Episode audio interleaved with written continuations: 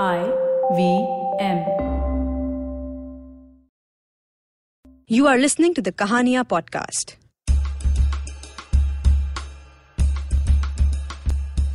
Kahania is a series of open mic storytelling events organized by Tape a Tale. The stories you're about to hear were recorded live. They are told by the people who've lived them. This week, we feature two of these very special and unique tales. Our first story is by Ankit Bhuptani and is called I Am Gay and I'm Not a Criminal. It was March of 2014 when I took this bus from Bikaner to nearby town. As I entered the bus, I saw it was crowded. I was happy to see so many people because now I can give my message to more people. What message? Well, it takes me back to that day, a day I can never forget. 11th of December 2013, when Indian Supreme Court gave its judgment and criminalized homosexuality again, which was decriminalized by Delhi High Court in 2009. Hi, this is Ankit and I'm gay from Mumbai and this is my story. After the Supreme Court judgment, I left my job because I wanted to reach out to public with a message that I am gay and it was never my choice and I am not a criminal just because I am gay. I wanted to travel to as many states possible and share my story in the language they understand, not just in English. So, after doing two months of my public speaking, which includes speaking in train, buses, market, and any place where I can see people coming and gathering, saying in Hindi that हाँ मैं एक समलैंगिक हूँ और मेरे अधिकार को भारतीय सर्वोच्च न्यायालय ने छीन लिए हैं वही अधिकार जो भारतीय संविधान ने मुझे दिए थे समानता के So I reached to this small town and asked for the place to stay. Somebody recommended me this dharamshala because I wanted to stay as cheap as possible as uh, because I was in staying in budget when I had limited amount of money to survive. So by paying 40 rupees a night, I get this room and I entered. All I could see was one yellow color bulb and one fan which was making noise a lot. Anyway, so I stayed there and uh, it was around night 10 10 30 i was reading a book and i hear some voice of guys on the street earlier i thought they were talking among themselves but then realized they were talking about me or talking to me as i peep out of the window they looked at me i can never forget that those voice and eyes those cruel voice and lusty eyes speaking to me in vulgar Hindi मज़े करने हैं तुझे आजा हम मज़े कराते हैं पूरी रात उछल उछल के लेना पूरी रात हम तुझे मजे कराएंगे I was completely shocked with the language they were speaking, with the way they were looking at me. And more than shocked, I was afraid. I was just 21 at that time. With the fear in my heart, I just go and sit at one corner of the room and spend my whole night thinking what will happen tomorrow. I had two choices either to go back to Mumbai or continue my journey. Well, to be very honest, I was convinced that I should go back to Mumbai because now the question was on my survival and safety. But somewhere deep down, I was not 100% convinced with this decision. Some part was me was still holding on and motivating me to continue. If I go back to Mumbai, I will consider myself as failed. How will I look at myself? This thing given me a power to take a bold decision.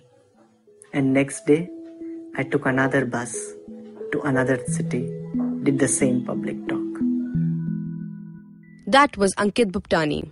Stay tuned because we have one more great story for you after this break.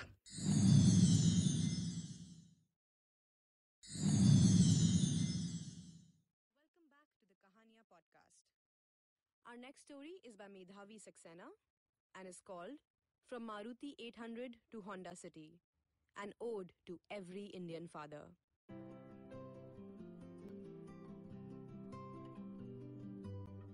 मेरे dad की मारुति मेरे पापा civil engineer हैं। Scratch से miracles बनाते हैं।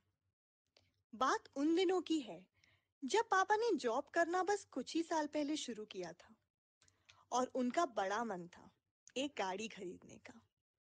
दिल और आँखें दोनों ही मारुति 800 पर सेट थी। जब भी रास्ते में कोई मारुति 800 खड़ी देखते थे तो उसके अंदर झाँक के देखते थे पापा। और जब मम्मी पूछती थी तो कहते थे कि देख रहा हूँ, इतनी छोटी सी गाड़ी में इतने सारे लोग फिट कैसे आते हैं? जब मम्मी ने बताया कि घर में एक जूनियर सक्सेना आने वाला है तो कुछ ही महीनों बाद पापा ने एक सफ़ेद मारुति 800 खरीदी और मम्मी से कहा, मेरा बच्चा इस गाड़ी में घर आएगा। और फिर मारुति मुझे लेने हॉस्पिटल आई। और उसके बाद मेरे भाई को। वक्त के साथ जाने कितनी यादें हमने हमारी मारुति के साथ बनाई। जब गर्मी की छुट्टियों में बुआ अपने बच्चों के साथ घर आती थी तो पापा उनको हम सबके साथ लेने मारुति से स्टेशन जाते थे। हम आठ लोग और बुआ का सारा सामान आराम से पापा मारुति में एडजस्ट करते थे। शायद पापा को समझ आ गया था कि इतने सारे लोग और उन सबकी खुशियाँ इस गाड़ी में आराम से फिट आ जाती हैं। एक छोटा सा टाउन था दादरी, जहाँ हम रहते थे। फिर भी पापा हर वीकेंड हमें दिल्ली घुमाने ले जाते थे। पापा तो हमें मारुति से जिम कॉर्बेट नेशनल पार्क तक ले गए थे।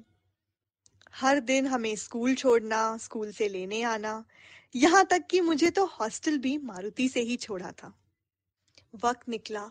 हम बड़े हुए और मारुति हमारे परिवार का एक हिस्सा बन गई।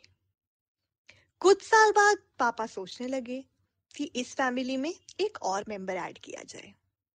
और इस बार पापा का दिल सेट था उनकी सेकेंड ड्रीम कार पे होंडा सिटी पापा बताते थे कि जब भी कभी वो एक होंडा सिटी देखते थे तो उसको देख के सोचते थे, अरे, बड़ी गाड़ी है, क्या मैं कभी ले पाऊँगा? और बड़ी देर तक उसे देखते हुए बस सोचते रहते थे। तो उनके बॉस टोकते थे। अरे सक्सेना, तू क्या देख रहा है? तू क्या सोच रहा है? तो पापा बड़े सोचते हुए और झिझकते हुए कहते थे, सर, बड़ी गाड़ी है, सर। और पापा चुप हो जाते थे। पर उनके बॉस कहते थे, अरे तो तू ले लियो ना कभी, अभी चल, काम करते हैं। खैर, पापा ने अपनी सेकेंड ड्रीम कार खरीदी होंडा सिटी मारुति कहीं गई नहीं। वो आज भी हमारे परिवार का हिस्सा थी। और यादों का एक और नया सिलसिला शुरू हुआ।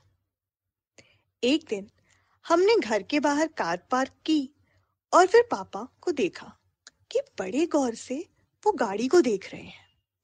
हमने पूछा कि पापा क्या देख रहे हैं आप? आ, गाड़ी में कहीं डेंट आ गया क्या? या सीधी पार्क नहीं हुई है? पापा ने बोला मैं बताऊँगा तो हंसोगे तो नहीं। तो हमने कहा नहीं नहीं बोलिए। तो फिर पापा ने बताया जब भी मैं एक होंडा सिटी देखता था तो मैं उससे उतरते लोगों को देखता था और सोचता था कि ये लोग उतरते हुए कैसे लग रहे हैं। hmm, बड़े अट्रैक्टिव या फिर हम जैसे ही बस। आज मैं हम सबको इस गाड़ी से उतरते हुए देख रहा था। इक्कीस साल की थी मैं पर आँखें भीग गई मेरी। शायद इसीलिए कहते हैं ना कि आपकी हर खुशी के पीछे आपके पेरेंट्स का एक सपना होता है। Thank you papa for making our car a part of our family and creating uncountable memories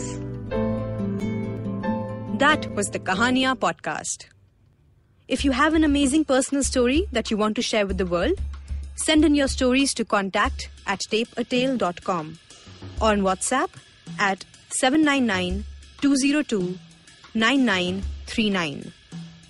If you want to dive into some more awesome stories, check us out on tapeatale.com as well as on Facebook, Twitter, Instagram, and YouTube at Tape a Tale.